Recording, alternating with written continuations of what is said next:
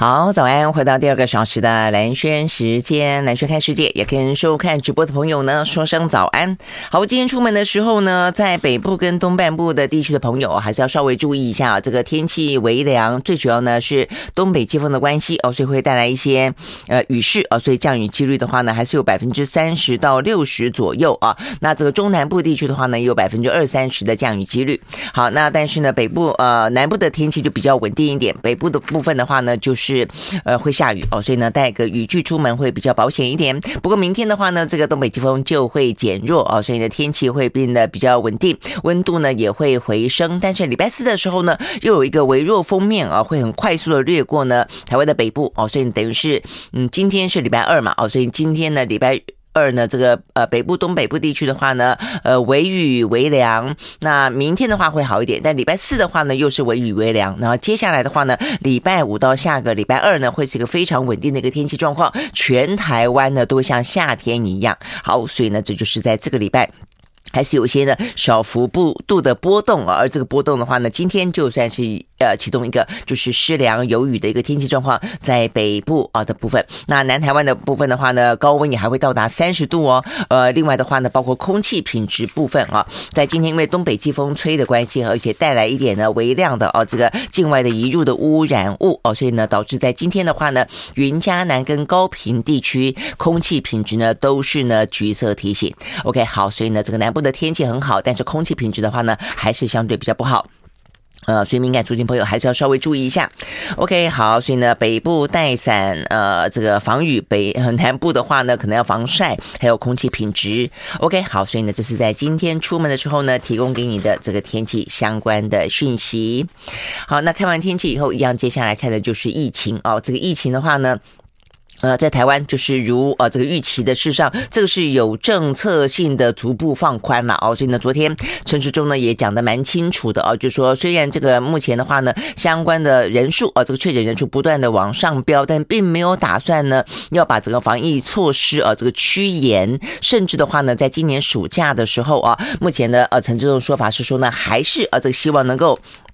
呃，边境哦可以解封，然后的话呢，希望跟疫情水平一致的国家的话呢，可以这个相互的流通哦。所以呢，那就是到七八月的时候，不晓得我就说，嗯、听起来哦，当然就是我想有些人可能会觉得有点忐忑哦，但有些人的话呢是满怀希望。但重点在于说呢，在七八月份的时候，跟台湾疫情水平一致的国家呢，这个定义是什么啊？这个哪些部分是属于疫情水平一致啊？那呃，现在欧美国家其实我们虽然疫情升高，但但是其他的国家的话呢，呃，在在降低的当中哦，但是他们的整个的总数比起我们来说，呃，单日确诊都还是高很多哦。那这个叫做疫疫情水平一致吗？呃，像是日本今天还有好几万哦，那南韩也是，那这个是我们。呃，这个旅游来说的话呢，还是蛮长啊，互相呃这个往来的地方。那另外的话呢，欧美国家也是哦。但是欧美国家的话呢，现在虽然说趋缓了，但是也都是呢，呃，好几万一两万的哦。那所以算不算是水平一致？可不可以呢相互开放？这部分可能就要一步一步走哦。那当然也有可能，台湾到那个时候，其实台湾也是数万人每一天，也有可能啊。所以呢，呃，这个部分看起来就是有希望哦。但是的话呢，到底状况怎么样？怎么个开放？是哪些国家会相互开放，呃，就是一个蛮大的问号了，就要到那个时候呢才会。看得比较清楚了哦。好，那呃，但是我们刚刚讲到了台湾这部分打算呢，就是要跟病毒共存下去了哦。所以呢，我们就是不断的这些天都跟大家强调说呢，要有心理准备。那事实上呢，就全球的呃这样子的一个呃局势来看的话呢，其实呃也是一个嗯不得不啊。那如果说我们的经济希望能够能够呃如常的运作，那再就是说解封过后啊，其实呃相对来说，如果重症啊这个死亡，就是说。高高风险族群守得住的话，基本上来看，我们看到全球目前的状况，其实是哦可以度过这个难关的，只是这个关不好过哦，所以呢，大家都必须要做好心理准备。政府的呃防疫物资真的一定要去充分哦，这我们这连续好几天都已经。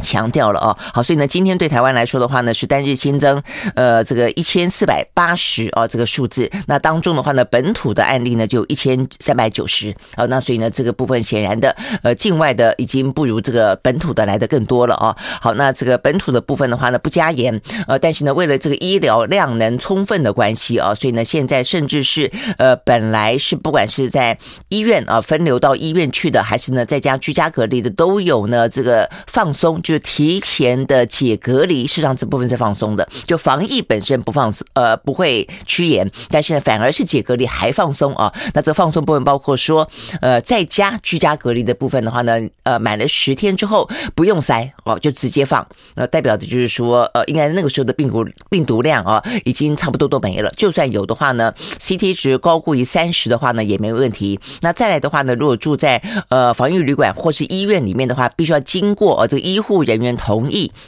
要筛啊，那个筛了以后呢，如果连续呃，比方说什么呃筛了一次哦是阴性的话呢，可能可以五到九天呃就可以啊这个解隔离。那如果筛了两次都是阴性的话呢，四天之内最快的话，如果四天之内你就都是阴性，那就可以解隔离了。好，所以呢这些部分是属于解隔离，早一点解隔离的话呢，会让医院的量能啊是一个比较充分的，可以等待啊未来如果说疫情不断升高的话呢，呃能够去应应的哦，我想这个是这个。政策解封哦，本身的最主要的原因哦，就还是要维持我们的医疗量能。好，那呃，但是呢，这几天我觉得这是蛮重要的，因为这几天虽然看起来呢，呃，政府的政策开始有了调整，但是因应的措施显然的都还是有点跟不上啊，包括快筛剂。好，所以呢，快筛剂的话呢，这几天呃，看起来这个包括新北，包括呢台北市，呃，都有哦一些反应，我觉得真的是不够哦。到今天为止，我们看到呢，呃，等等于是昨天啦，啊，昨天的话呢，新北市跟台北市哦都。还是在这几天的政策改变之后啊，呃，对一些防疫物资跟防疫的政策啊，还是呢有多所的反应啊，甚至呢也有语带批评啊，觉得中央实在是很乱。那这个呃，在新北市的反应里面，最主要讲的就是。呃，这个快筛剂，我说这个快筛剂严重不足啊，这个是侯友谊说的。他说呢，新北市的话呢，居家隔离大概一次需要发放五十五万六千多多支，但现在呢只有三万多支哦，所以呢反映出来的就是说，目前的话呢，整个台湾啊，这个居家隔离的人数啊，目前就五万多人。那这个当中的话呢，新北市占多数哦，所以其实人数是真的还蛮多的。那这个呃，柯文哲甚至预估哦，一个礼拜之内可能要要再增。加六万多人的居家隔离哦，那所以呢，这些居家隔离，呃，如果说你希望他能够尽量的在过程当中能够筛的话呢，这个快筛剂呃，真的就是不够哦。那所以这个部分的话呢，在昨天陈时中的说法是说啊，这个五月初大概来说的话呢，就可以采用啊这个所谓的呃快筛剂的实名制啊，意思就是说可以去。呃，药房啊，应该可以去买得到，也希望呢价格可以降到呢百元以下哦。所以呢，这个是在昨天指挥中心最新的消息，也算是一个好消息啦。哦，但是呢，到五月初哦，这个距离现在还有两个礼拜左右的时间，真的是呃很多高风险的啊。目前的这个地方呢是心急如焚啊。不过这些四个县市目前是中央派送哦，但是这个派送显然的就是依照侯友宜的说法是不够的啊，所以应该派送更多一点。那再来的话呢，有一个是属。属于呢快筛剂当中好消息的一个比较有疑虑的部分啊，就是我刚刚看了一下，他说呢五月初哦就可以呢开始呃实名制，那一个人呢买五支买五支，一个人买五支，他没有讲说是多少天买五支哦。以前比方说一个礼拜你可以呃去买口罩买多少个哦，那但是呃买五支是一个礼拜买五支，每一个礼拜都可以买五支，还是？我不知道一个月买五支吗？嗯，呃，每一个礼拜买五支好像有点多，嗯，不用这样天天塞。但是一个月买五支，呃，可能就太少了哦。那所以呢，这个。呃，单位到底是什么啊？就是说是多少天之内可以买五支啊？这个听起来不太清楚。好，那这个呃，看起来这个数量似乎有点呃状况啊，因为呢，陈时中说，呃，另外的话要到七月底哦，才会有一波是买一亿剂哦可以进来啊，一亿支哦这个快筛剂，但是在七月底之前呢，好，所以呢这个部分的话呢，呃，快筛剂，我想这个问题呢目前还是蛮大的，希望是供应无余的哦，而且价格要合理。那再来一个就是呃儿童疫苗啊，那儿童疫苗的话呢，目前看起来呃现在的家长啊，在过去这两天，即便政府宣布了啊，这个六到十一岁可以打莫德纳的儿童疫苗，但是呢，很多家长是不放心的，因为他们认为呢，国外啊这个多数打的呢事实上是辉瑞的儿童疫苗，呃而不是莫德纳哦，所以认为说呢，是不是把这个呃孩童当做白老鼠啊等等？那在昨天的话呢，陈时中特别出示了啊，说其他的国家其实呢，在二。三月份的话，也已经呢，呃，核准啊，这个莫德纳的儿童疫疫苗可以紧急的来使用了，包括呢，像是什么澳洲啦、美国啦、英国等等啊。好，但是确实啦，这个国际之间，BNT 是走的，呃，辉瑞是走的早一点啊，所以用的人也是比较多一点。好，那我们可不可以也买啊？这个辉瑞，让这个家长可以选择，就有莫德纳啊，也有辉瑞。好，但显然的，目前的话呢，BNT 辉瑞啊，这个儿童疫苗是卡关的哦，所以呢，昨天。陈忠在回应这个问题的时候啊，他说确实啊是有小问题的，他不太敢期待。他说过去呢两个月当中呢都在努力啊，那这个努力的呃卡关的原因是第一个，BNT 没有儿童疫苗，事实上是属于辉瑞的，但辉瑞跟 BNT 是合作的啊，所以呢为什么不能流通呢？那这个呃陈忠的说法是说呢。呃，这个呃，总而言之就是没有办法直接跟 BNT 购买。那透过上海复星也没办法哦。他说，因为上海复星没有代理权，然后呢，辉瑞的销售区域又排除在大中华区之外。总之，很多呢商业的合约有要突破的地方当中呢，包括的是一些利润啊，说这个利润的分配呢有一些问题啊。那不晓得是谁跟谁的利润啊分配有问题。那他说呢，过去这段时间，呃，郭台铭郭董也有在帮忙哦，但是的话呢。呃，总而言之，哦，他说双方的联系都是呢没有断过的哦，但总之呢，现在还在努力当中。好，不过呢，媒体报道了，哦，是说呢，他们去了解，呃，说是。呃，有哦，这个 BNT 的部分的话呢，就说是不是政府还是有一些政治考量了啊？因为说昨呃去年呃红海在买 BNT 呃的这个疫苗的时候，说已经谈定了有关于未来的合约啊，所以是属于一种呃开口式的合约，就是说我已经跟你呃有一个默契了，就未来我会继续买。啊，所以呢，只要是我未来继续买，我没有办法告诉你多少，但是我跟你开口要的时候呢，基本上你会愿意提供。啊，所以有这样的开放性的合约啊，所以当中的话呢，包括说 BNT 的疫苗可以供货，儿童疫苗也可以供货哦，所以有这种说法。所以呢，意思就是那为什么呢？哦，那为什么现在看起来并并没有办法买得到呢？I like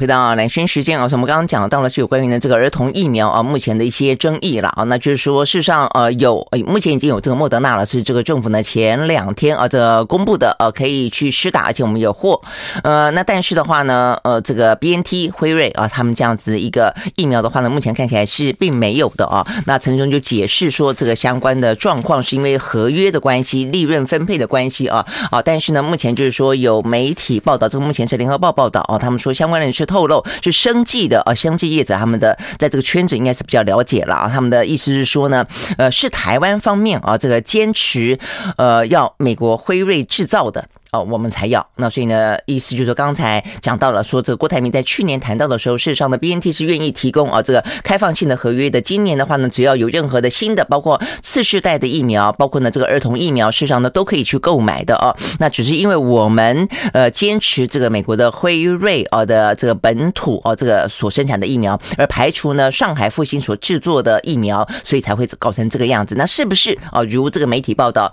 呃，这个生技业者的透露，我觉得这个对于陈。时中，呃，这个部长来说，今天哦，可能可以稍稍微的说明一下啊。那如果说也还是政治卡关的话，当然啊，这个已经经过了两年了。我想，呃，我们的政府应该非常清楚知道啊，这个大家对于政治跟意识形态来干扰啊，这个防疫的作为是非常的反感，非常的不以为然的啊。这个希望不是。那如果不是的话呢，就就把它说明清楚啊。那到底为什么？是不是可以让大家有更多的选择？我想这个是。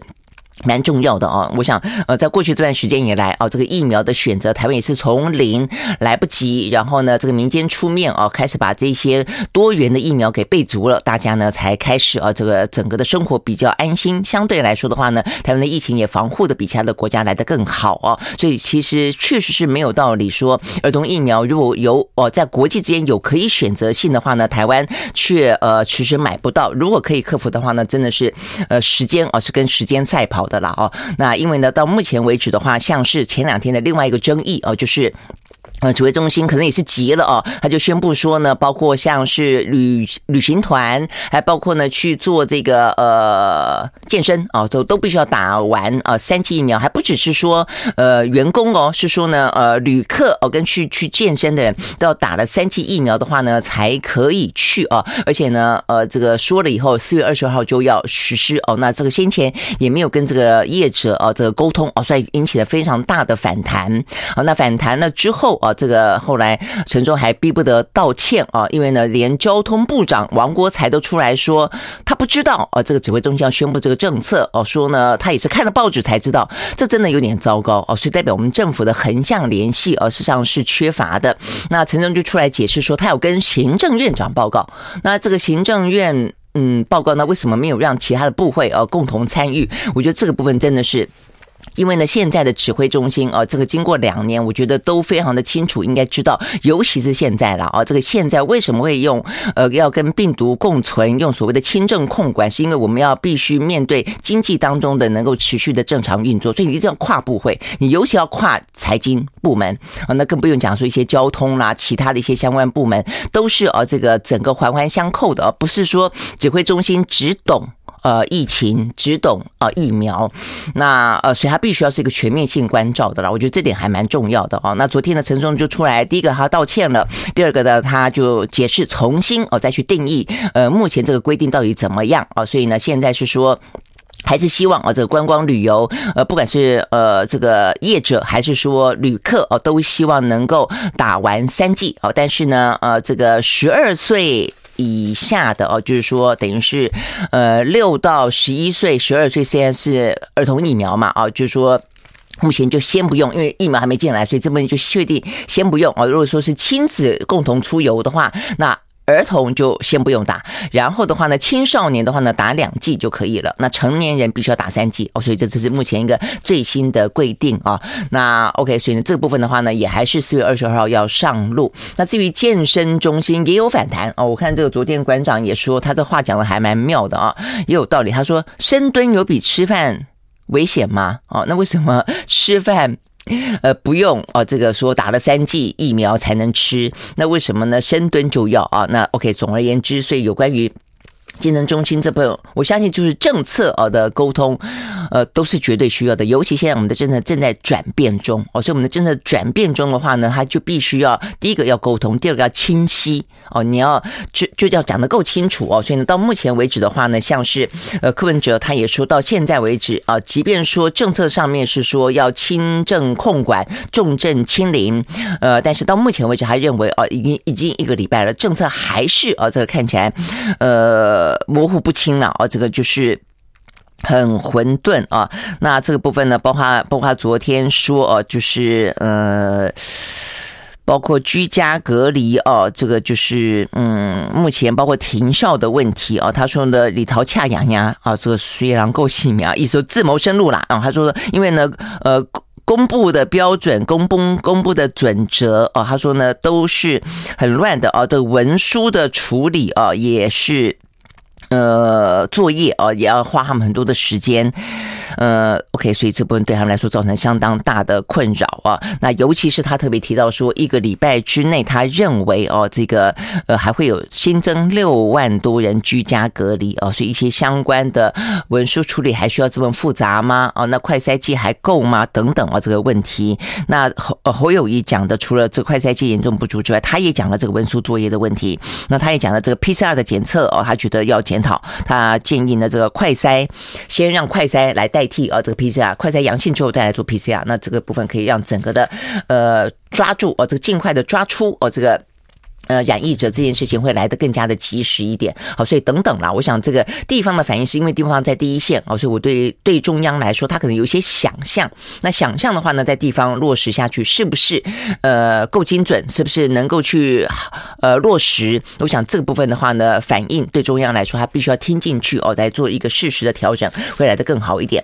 OK，好，所以呢，这些呢都是跟今天啊这个台湾。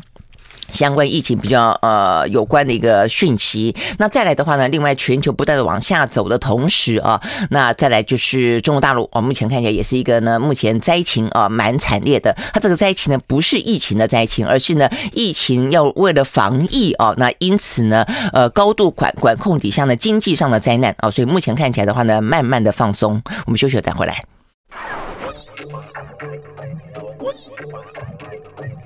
好，回到兰萱时间啊，那我们刚刚讲到的是呢，这个疫情啊，这个台湾的疫情大概来说的话呢，呃，这个最新的状况跟这个呃政策啊，这个目前每一天都有一些微调啊，那这个部分的话呢，都跟大家说了哦。那现在目前的话，当然有些部分陈时中部长啊，在今天的话呢，呃，应该有更新的回应啊，包括这个呃儿童的呃疫苗到底怎么样？那快筛剂的话呢，所谓的呃一个人五五支哦，这个什么意思呢？接下来的话呢，货呃这个存货量啊，这个到货量够不够等等的问题。那呃，再来的话呢，全球先讲一下这个全球疫情啊，全球疫情呢，在今天呃，值得啊，这个特别讲，是因为这个数字看起来实在是太好了啊，呃，这个呃，通常礼拜一比较好，比较可以理解嘛啊，但是昨天礼拜一四十五万多人，但今天的话呢，竟然更低，二十九万多人呢单日新增感染，而且呢，呃，几乎啊这个。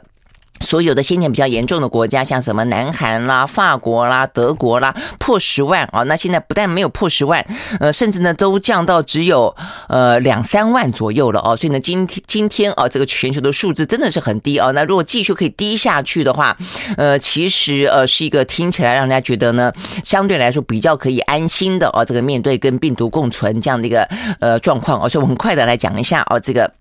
数字大概是怎么样？呃，就欧美国家来看的话呢，今天呢疫情最严重的呃，这个也不过都是不到两万了哦，这个就单日新增确诊都不到两万了，包括呃法国一万九，德国一万九，意大利一万八，美国一万七，大概都是这个样子啊。那呃这个当中，俄罗斯甚至降到一万以下，是九千四百多，但是它的呃死亡人数比较高了，它死亡人数也还有两百一十三。呃，但是呢，另外像欧洲其他国家的话呢，都是个位数啊，或是说呢两。位数，比方说法国四十八，德国八，意大利七十九，呃，美国也只有四十八哦，所以呢，这个看起来今天的数字真的啊，这个在欧美国家非常的啊，这个。呃，温和。那呃，另外的话，包括像是纽西兰跟澳洲，呃，澳洲的话呢，今天三万四，哦，这个维持在他们这个呃在缓步下降的过程当中。那纽西兰的话呢，剩下六千多。呃，那另外的话呢，包括亚洲，哦，亚洲的部分的话呢，南韩，哦，这个今天数字呢也是降到一个相对来说啊，很平稳，很很很令人啊觉得比较安心的数字，是剩下四万多。哦，那先前的话呢，几十万啊，那包括十万啊，这个昨天九万，今天。剩下四万多，四万七千多啊。不过他的死亡人数的话呢，也还有一百三十二了哦。但是这个数字已经呃，这个比昨天算是。呃，对半切腰斩了啊！所以呢，如果可以持续下去的话呢，南韩目前呢，他们是吃了秤砣铁了心啊，这个防疫措施是一路宽的啊。那如果说呢，呃，他的嗯，看起来疫情也开始那么明显的缓和下去的话呢，呃，也真是哦，就是对他们来说，应该就是阿弥陀佛了啊。但是日本啊，其实算是今天看到那么多的国家那么明显的往下滑，日本倒是在它的差不多的一个水平，它还有三万九啊。那它这些天大概都还是差不多。说呃四五万左右啊，那所以呢，日本今天相对其他国家来说没有掉的那么多，但是也就维持在一个呢还算呃低档的一个水平了啊，所以呢就是日本，那泰国一万六，那越南一万二啊，所以呢今天啊整个看起来欧洲国家只有三个国家破万，呃亚洲的话呢是四个国家破万，所以整个看起来的状况啊，呃这个数字真的是。很漂亮哦，坦白说，呃，这漂亮艺术，相对于哦，这个看起来其实虽然共存，但是数字都还挺惊人的。不过，虽然这个数字看起来很明显的啊，这个往下走，如果继续往下走的话，呃，或许还会会有某种意义。但这个意义的话呢，目前看起来。或许不会是一个群体免疫所所导致的状况啊，呃，或许大家都已经染疫了，但都染疫之后呢，是不是一个所谓的群体免疫的状况呢？答案呢，这个在美国白宫的呃这个专家福奇的口中的话，他认为这不叫做群体免疫，因为呢，病毒还是不断的在变化当中、变异当中，而且的话呢，即便呃不管是你是自然染疫的，还是人工染疫的，人工染疫就打疫苗，呃，即便呃高达了百分之八十九十，但是呢，重点在于说，当这个疫苗没有办法完全杀死病毒的时候，当病毒不断的会去变异演演变的时候，他认为这一波的 COVID nineteen 就是没有可以停止打疫苗的一天。哦，所以这个听起来坦白讲，我觉得是会有点。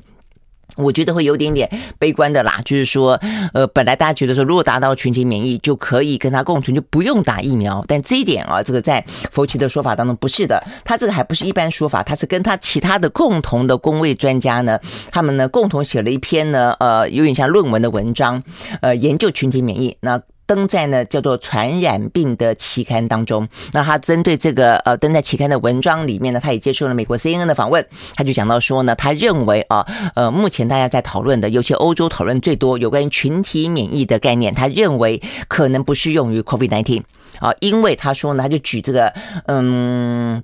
麻疹为例啊，他说有这个三个标准必须要共同达到呢，才可以像麻疹一样共存啊。他说有三个啊，基本上的呃标准，那就是第一个要绝对有效的疫苗，第二个病毒不会随着时间产生显著的变异，第三个要成功的幼儿的疫苗接种。那目前这三个啊，目前看起来认为呢，COVID-19 都没有达到，变异不用讲了，不断的变异啊。那儿童也不用讲了，目前看起来的话呢，其实台湾也还在讨论当中。中，那现在的成功的疫苗接种，实际上也在实验当中哦，有点用人体啦，大家就是紧急授权。那再来所谓的绝对有效的疫苗，就是说目前的防护力其实都没有到绝对有效哦，所以呢，就是佛奇他这个跟其他的啊这些专家在传染病学期刊当中所啊这个发表的意见，所以他认为，呃，简而言之，疫苗的覆盖率还不够，安全有效的呃这个。疫苗还不够普及，所以没有办法一劳永逸。未来必须要持续的接种疫苗。好，那所以呢，这个是目前啊，这个讲到。虽然今天的啊这个疫情数字看起来呢下降非常多，但是的话呢，佛奇的这篇文章却让大家呢呃又蒙上了一点点的阴霾。看看吧，看看欧洲有没有其他的公卫专家针对他这个说法啊，这个接下来有不同的研究跟不同的呃意见啊。那对于我们来说，呃，目前正在经历啊这个欧美国家已经经历的这一波，呃，这是一个好处啦。就当他们都经历过之后，我们有很多的一些做法啊跟想法可以供参考。我觉得这是目前我们必须要做得好也。应该可以做得好的地方。好，那所以呢，回过头来，我们就很快的来看。呃，这个疫情当中，刚才没有讲到中国大陆。好，中国大陆目前呢，看起来的话呢，呃，像昨天的数字啊，是两万三千多人单日新增感染。那当中的话呢，上海也还是两万呃两千多人。但是这个数字的话呢，比起过去这段时间以来，它实际上是一个持平的，呃，很少的呃，这个两万四、两万、两万六、两万四、两万三。你说它是不是往下走？呃，你只能说它目前就是在一个呃高原期啊，至少它控制住了。但是控制住了以后呢，会不会持续往下？不知道。但问题现在整个的呃中国的经济等不了了啊，所以呢，我们昨天又讲到了，它现在呢复产复工的指引已经出来了。I like 回到蓝轩时间啊，那 OK，有关于呢这个中国大陆他们封城的状况啊，这个影响所及的话呢，全球的经济啊都受到联动哦。那尤其的话呢，呃，中国自己的经济啊，目前也正在付出代价啊。目前看起来的话呢，除了我们今天在第一个小时就聊到呢，这个《经济学人》杂志呢也非常的关心啊，有关于呢中国用采取这么强强度大的啊这样的一个嗯清零的状况啊，到底呢付出啊这个全球的经济跟他自己的经济呢付出多大的代价？再来的话呢，就是在政治。上面啊，要付出多大的代价？那显然的，呃，这个中国方面他们已经感受到了这个问题的严重性了啊。我们刚刚讲到说呢，受不了这个风控，呃，不少的外商啊，开始呢。呃，就是求见啊，这个中国的商务部长，所以这边讲到说呢，中国的商务部长啊，这个王文涛昨天的话就会见了，包括来自于美国的、欧洲的、日本的这些呃外商的代表啊，他们都对于呢这个风控当中的城市，他们的呃产业链啊，他们的一些供货没有办法呢来正常的受到保障啊，所以呢，他们甚至啊这个扬言啊要把这个生产线呢移到其他的地方去哦，也请求是不是可以移到其他的，或者是呢中国大陆其他呢。没有啊，这个被封控的城市，好，那所以呢，这部分显现出来。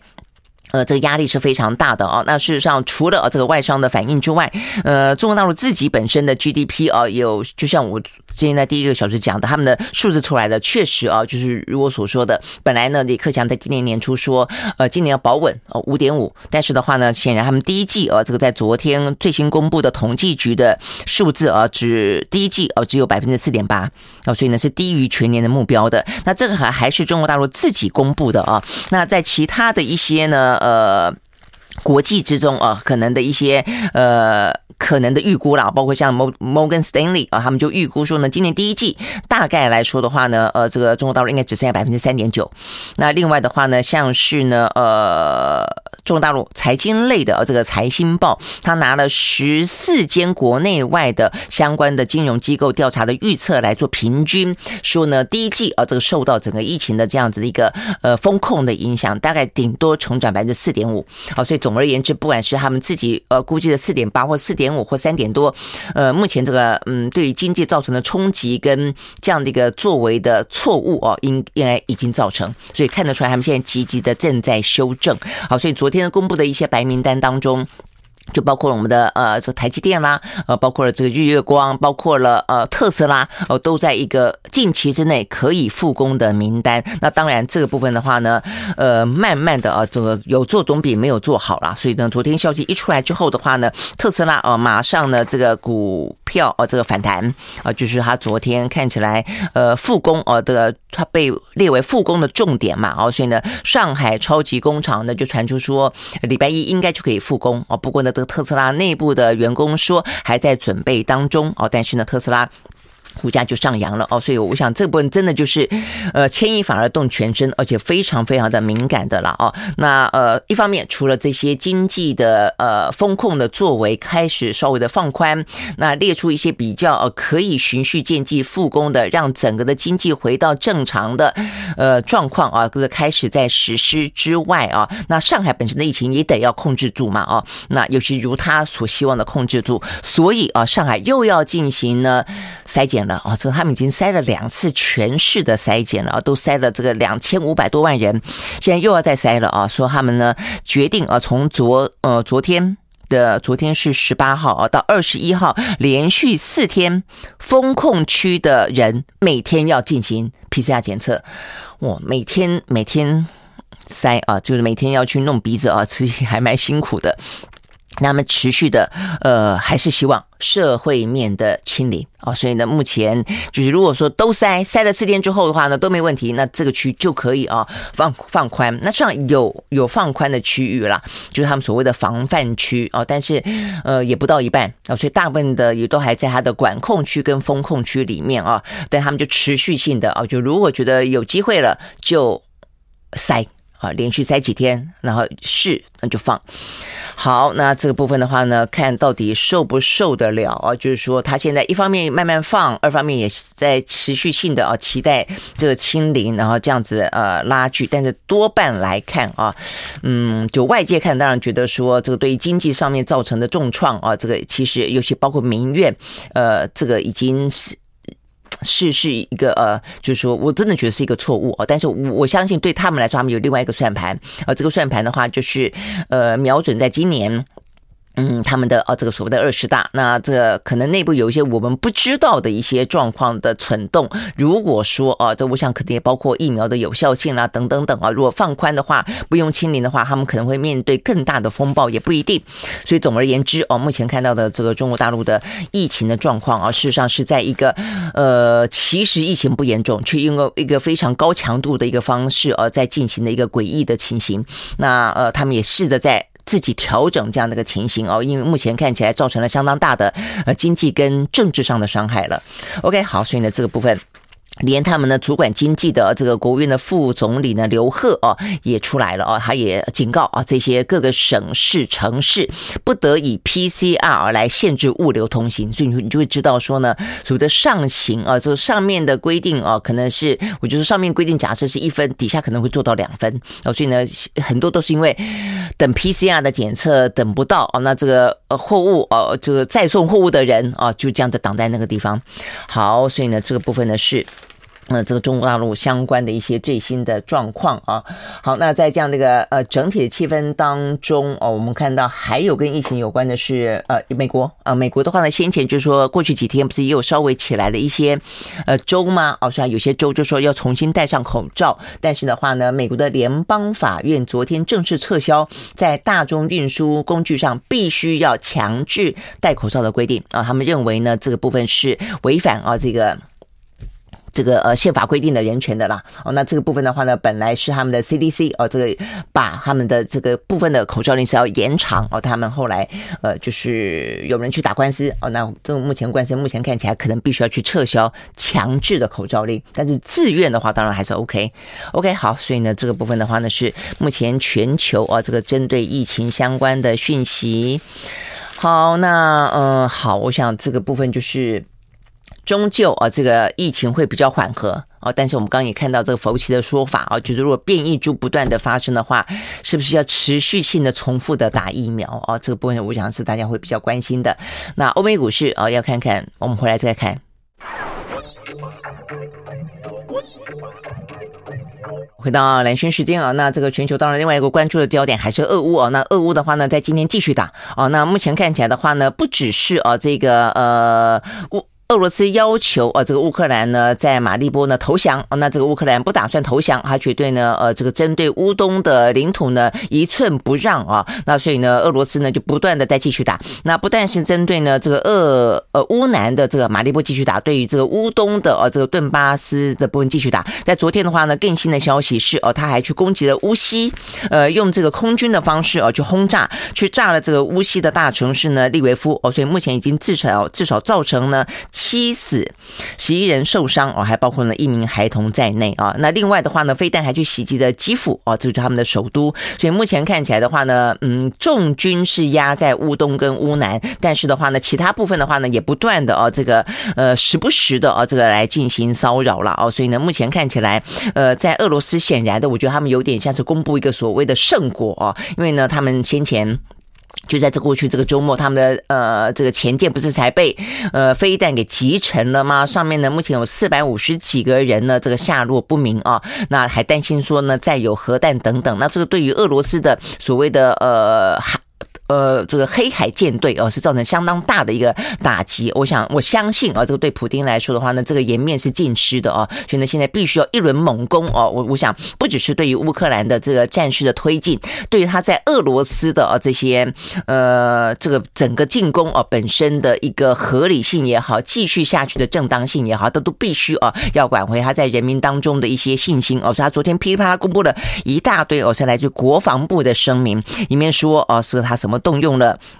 空军飞弹、火炮跟防空系统哦，彻夜打击数百处的这个军事的目标，包括了哦这个什么空对空啦，摧毁了十六处的乌克兰的军事设施，呃五个指挥所、一个燃料库、三个弹药库跟乌东哦的部队等等等。那说呢，总共哦他袭击的地方包括了一百零八个呃乌军啊这个聚集的区域啊。那另外的话呢，还摧毁了十二架的乌克兰的无人机。跟战车啊，讲了很多啦，非常多啊，这个嗯，而且还扩大的啊，这个去空袭乌克兰的军工厂哦，那所以呢，还有铁轨哦等等的基础设施，所以呢，看起来是要呃。扩大哦，这个打击或者加重哦，这个打击哦，等等等。那对于乌克兰来说的话呢，他们确实也说哦，大目前呃，这个国防呃国安首长出来说，呃，俄军在乌东确实有加强啊，整个的新的攻势的呃。局面啊，所以目前的话，刚才讲的部分多半是俄罗斯方面的说法，那乌克兰方面的的说法比较简单，但是听起来确实是有在加强攻势当中啊。那另外一个比较让人家担心的是啊，呃，目前这样打打打，那乌克兰因为背后有个非常强大的呃来自于民主阵营的呃这个武器供应，所以看起来的话，只要他愿意打，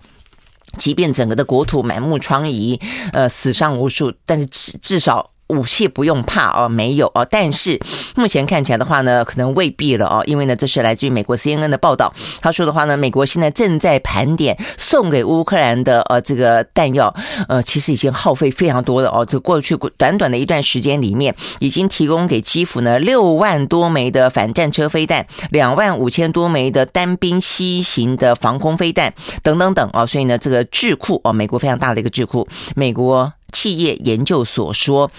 呃，乌克兰一天就耗消耗掉西方一个礼拜分量的反战车的飞弹等等啊，所以他说呢，目前看起来他们可能有点尴尬了，就是说可能没有办法无限制的供应乌克兰这些必要性的军援了，所以听起来意思说必须要开始有节制了。好，那如果说当西方哦这个。军事的援助开始有节制了，呃，会不会有一天乌克兰就面临一个弹尽粮绝的状况？那如果是的话，你某个程度又又又激怒了目前这个俄罗斯，不不断要打到底的话，嗯、这个战况真的是。不断的有新变数了，我觉得这个对于乌克兰来说真的是很糟糕。好，所以呢，呃，在过去这段时间，就是你会看到西方阵营啊，这个口头上面的支持，然后的话呢，他们的军力绝对不会到你乌克兰的土地上，这件事情已经非常的明显了。但是他给予相当有力的军呃经济上的制裁，我讲这部分是是确定的。好，那但是如果说军事上呃人不到，武器到，但是现在连武器可能也有节制的话。OK，好，我相信这个不不但是对于乌克兰接下来这个俄乌战事会有一些影响啊，对于这个台湾看待两岸的局势，我觉得也会必须有更多的一个更新的参照。OK，好，所以呢，这是目前我们看到呃这个最新的状况。所以呢，这样的一个状况底下的话呢，股市也不会好啊。好，那这个在昨天，嗯，这个欧洲持续性的还是呢 还在放。呃，复活节的假啊，所以呢，股市还在休市当中哦。但是美国哦，它是重新啊这个恢复了。所以昨天呢，美国的开市，呃，除了费城半导体上涨之外，其他三大指数呢都是下跌的。呃，费半升了百分之一点八八，那这个道琼工业指数呢下跌百分之零点一一，S&P 五百呢下跌百分之零点零二。呃，纳斯达指数呢下跌百分之零点一四。好，那整个的状况当然跟这个俄乌是有关系的，但是也跟财报有关啊。但是财报的话呢，也是不脱呃疫情跟俄乌哦这个战争的影响啊。所以呢，昨天呃陆陆续续公布这个财报啦哦，上个礼拜的财报像什么摩根斯丹利啦、摩根大通啦，这个嗯高盛啊忧喜参半。那在昨天公布的哦，这个像是有几个，有些是表现还不错的哦，所以呢，呃，金融类股有些表现啊，像是昨天是美国银行哦，这个表现还不错啊，那所以呢，美国银行的股价就上涨，也带动了金融股的上涨。但其他的话呢，就未必啦哦。那 OK，所以的话，昨天就是涨跌互见就是了。大型的科技类股啊，目前看起来的话呢，涨幅是受到抑制的。那呃，几个呃，这个大的公司陆陆续续的话。呢，呃，都会是在个这个礼拜要公布财报，我会受到关注，包括联合航空、美国运通、Netflix，还有呢特斯拉。那 OK，再来的话呢，是整体来看的话呢，高盛我有个最新的研究报告，认为美国的经济在未来两年之内衰退的可能性是百分之三十五哦，因为目前看起来，呃，为了打击通膨哦，它必须步步的呃缩表，步步的升息啊，他们认为这个状况。很可能啊，会造成一些呃负面的啊这个经济衰退的伤害。那再来的话呢，是昨天啊这个俄罗斯的总统普丁啊，他对于西方不断的说要用经济制裁他，甚至的话呢还说可能会长期性的经济制裁。那昨天的话呢，美国的财政部长耶伦也再次呼吁啊，西方国家要持续性的对于呢这个俄罗斯采取经济制裁。但是啊，这个普丁呃非常呃这个呃，我觉得他也是在呛声了，他说呢西方。对于呢，俄罗斯所发动的经济闪电战是失败的。我们虽然承受了前所未有的压力，但是可以继续的挺下去。所以他也是跟你撂话了哦。那所以彼此之间。不管在经济的战场上，在这个军事的战场上，呃，目前都设都都碰到一个是不是要继续下去，有没有能力继续下去？而这个西方的阵营啊，这样子一个局面。好，那这个世界银行昨天呢，也因为这个俄乌战争的关系啊，下调了全球的经济成长率啊，从百分之四点一下调到了百分之三点二。那世界银行打算要增设四点九兆美金的危机基金来帮助穷国。为我们时间到到了，明天见，拜拜。